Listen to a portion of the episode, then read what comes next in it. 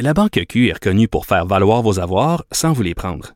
Mais quand vous pensez à votre premier compte bancaire, tu sais, dans le temps à l'école, vous faisiez vos dépôts avec vos scènes dans la petite enveloppe. Hmm, C'était bien beau. Mais avec le temps, ce vieux compte-là vous a coûté des milliers de dollars en frais, puis vous ne faites pas une scène d'intérêt. Avec la Banque Q, vous obtenez des intérêts élevés et aucun frais sur vos services bancaires courants. Autrement dit, ça fait pas mal plus de scènes dans votre enveloppe, ça. Banque Q. Faites valoir vos avoirs. Visitez banqueq.ca pour en savoir plus.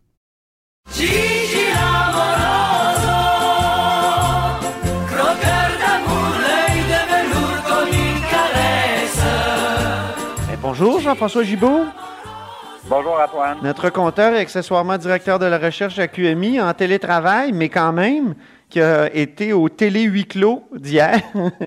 C'est un Ben huis oui, clos à distance pour, Pour euh, dans mon cas. Pour aller chercher des chiffres. Et Lui, c'est comme, euh, c'est comme un croissant le matin là, pour toi, là, les chiffres que tu as eus hier. Est-ce que tu es satisfait de ce qu'on t'a présenté? Euh, Je parle évidemment des chiffres de, la, de, de- de prévision, de, de scénario d'infection à la COVID-19. Ben, en fait, ma réponse courte, Antoine, c'est non.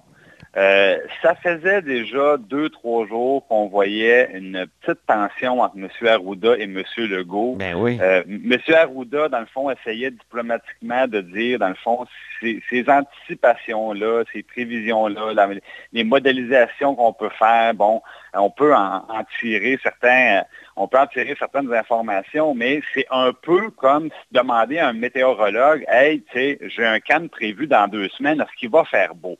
Ouais. Euh, pourquoi qu'on ne demande jamais ça à un météorologue, même s'il est diplômé? Parce qu'on le sait qu'une prévision météorologique deux semaines en avance, ça veut absolument rien dire et c'est lui qui va le reconnaître en premier. Donc oui, dans son modèle, il y en a un résultat, c'est marqué qu'il va faire soleil. Mais dans la réalité, c'est pratiquement comme lancer un 25 cents dans l'air et c'est exactement ça que M. Arruda essayait d'expliquer.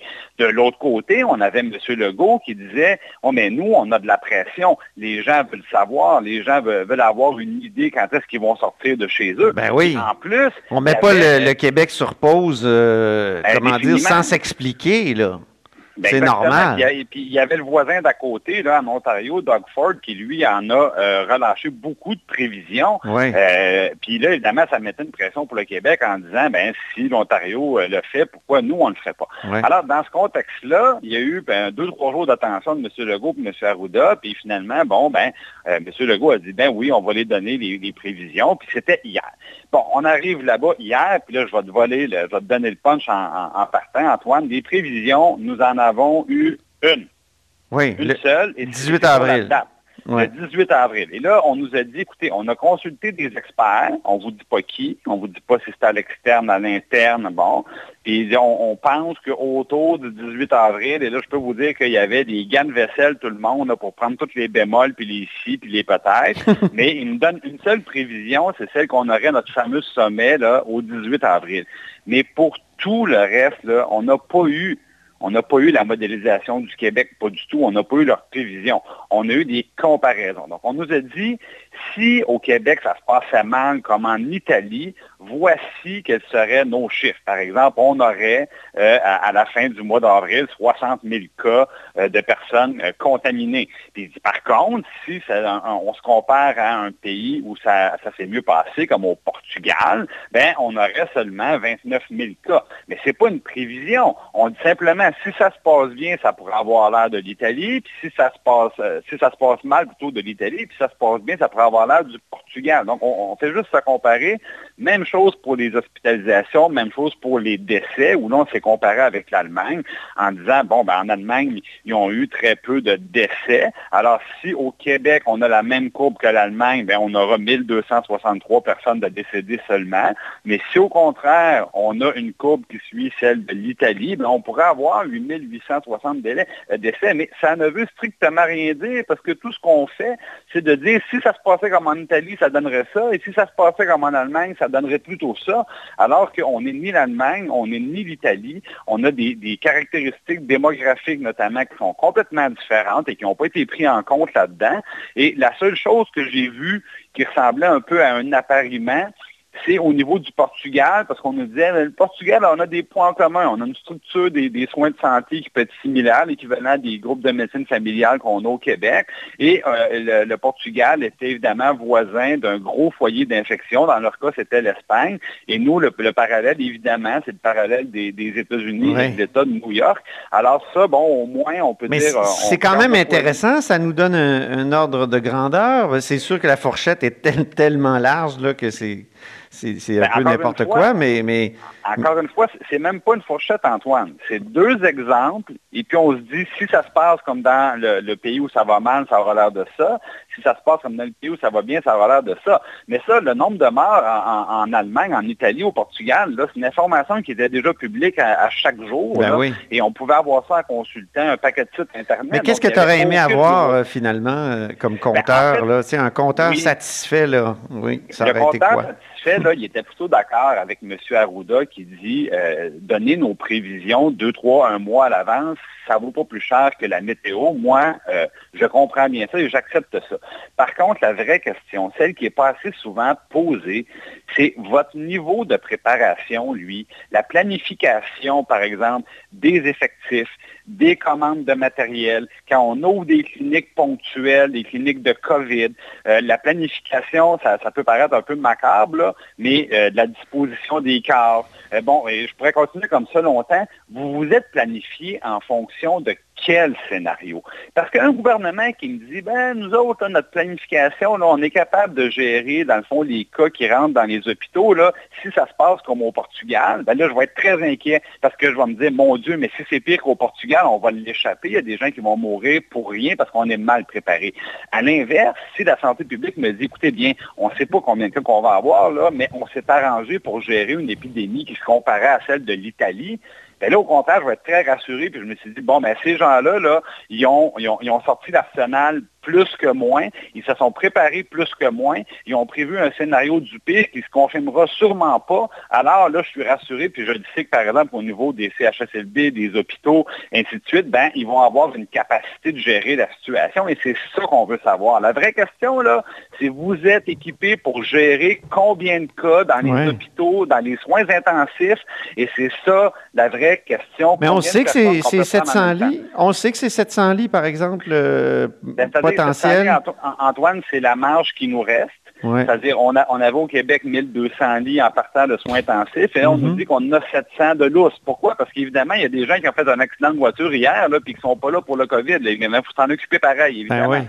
Donc, oui, tu as raison, on sait ça. Les respirateurs, on sait, bon, on avait 3000 en stock, une commande de 1200. Donc, il y a des éléments importants qui ont été donnés et c'est beaucoup plus ça qui est, l'information importante. C'est beaucoup plus à, ces données-là qu'on doit se comparer. Puis là, on peut dire, OK, est-ce qu'on est capable d'affronter un scénario du pire? Et la, bonne nouvelle, c'est que dans le cas des respirateurs, dans le cas des lits de soins intensifs, il semble que la réponse soit oui, et c'est ça qui est important. OK. Donc, euh, l'exercice n'aura pas été totalement inutile. Ben, c'est-à-dire que les informations importantes, Antoine, c'est pas dans le briefing d'hier qu'on les a connues. c'est ça. OK. Donc oui, ça a été inutile. Est-ce que je te dirais ça? Bon, OK, correct. Ben, euh, je dirais qu'on est venu répondre à un espèce de, besoin de savoir, d'avoir une idée. Euh, les gens veulent savoir quand est-ce qu'ils vont sortir de chez eux. Puis on, leur a dit, bon, ben écoutez, on vous donne une date le 18 avril. Mais là, les gens, bon, il ne faut pas s'accrocher trop après ça. Il euh, ne faudra pas crier victoire en sortant les deux bras les airs, pas de protection le 19 non plus, ça ne serait pas une bonne idée. peut-être que ça va aller plus vite, peut-être que ça va aller moins vite, mais on nous dit, bon, aux alentours du 18 avril, on devrait y être ou pas loin. Très bien. Parlons de la prestation canadienne d'urgence maintenant. Euh, il y a des gens qui ont reçu deux, trois chèques. En tout cas, euh, est-ce que c'est euh, vraiment un problème d'arrimage avec l'assurance emploi ou comment tu vois là, cette, ce petit couac? D'une part, c'est bien que les gens aient reçu leur chèque, parce qu'on avait peur avec le, passé euh, phénixien de, de la fonction publique fédérale qu'il n'y a pas de chèque pantoute. Mais euh, est-ce qu'il y, y, a un risque là, que certaines personnes partent sur euh, le party? fassent la ben, fête. exactement. Moi, c'est là que je voulais amener une, réflexion, que tout le monde soit bien prudent. La bonne nouvelle, c'est que le gouvernement fédéral a livré de la marchandise. Bon, ouais. des demandes de 6 là, déjà euh, hier, aujourd'hui, les chèques rentrent. Donc, ils ont livré la marchandise. C'est des gens qui avaient plus de revenus, ben, euh, ça va donner un bon coup de main. Ils vont pouvoir aller à l'épicerie, faire l'essentiel. Ça, c'est la très, très bonne nouvelle. Et là, par exemple, tout le monde se dit, ah mais mon Dieu, mon voisin a reçu deux chèques, ma femme en a reçu trois, moi j'ai reçu et mon chèque d'assurance emploi et mon 2000 dollars, ah ah ah que c'est donc drôle. Euh, moi, je vous suggère de ne pas trop rire. Parce qu'évidemment, le gouvernement fédéral, là, on s'en était parlé, Antoine, il accepte tout le monde, il accepte à peu près n'importe qui sur parole et il envoie le chèque. Il ne vérifie pas. Si on le savait, il nous l'avait dit pour que ça aille rapidement. Mais maintenant, ils vont vérifier dans les prochains mois. Et là, ben, ceux qui vont faire le parti, comme tu dis, ils vont avoir une, très, très, très mauvaise surprise. Ils vont devoir rembourser. Et je vous en passe un papier. Quand Revenu Canada est à vos trousses, les taux d'intérêt, les pénalités, euh, vous êtes mieux de devoir de l'argent à n'importe quel Shylock à Revenu Canada parce qu'ils peuvent tout faire pour aller vous rechercher. Et là, ça ne sera pas le temps dans trois mois, quatre mois de dire, ben, écoutez, je fais donc bien pitié, j'ai plus cet argent-là, je ne le savais pas, je l'ai dépensé. Non, Antoine, on le dit aujourd'hui, il faut que tout le monde se passe le mot. Si vous recevez deux puis trois chèques, dépensez pas l'argent, mettez ça de côté et inquiétez-vous pas, on va vous la redemander un jour, ou même vous mhm. pouvez rappeler pour le signaler, parce que si vous pensez partir avec le magot, ça va vous rattraper, puis il va y avoir des intérêts de charger, puis là, des fois, on peut se mettre véritablement dans le trouble comme ça. Alors, surtout, ne pas penser que cet argent-là va rester dans vos poches, ça ne sera pas le cas. On va appeler ça la mise en garde du compteur. Ah, je vois déjà le jour, Antoine, dans quelques mois où on, aura des gens mal pris parce qu'ils auront dépensé l'argent. Ils vont faire la une en pleurnichant. Ils vont faire la une en pleurnichant, mais on, aura moyennement de sympathie, je te dirais. Ce sera les cigales, hein? la différence entre la cigale et la fourmi. Dans le fond, tu dis aux gens, soyez fourmis, pas cigales. Exactement. Soyez fourmis, pas cigales. Puis, ben, on, on, ça comme ça, à prendre les cigales. Je sens qu'on on pourra faire parler dans quelques mois des, cigales qui oui, chanté. Exactement. Merci beaucoup, Jean-François. Merci, Antoine. C'est Jean-François Gibault, évidemment, notre compteur et accessoirement directeur de recherche à QMI. Vous êtes à l'écoute de La Haut sur la colline?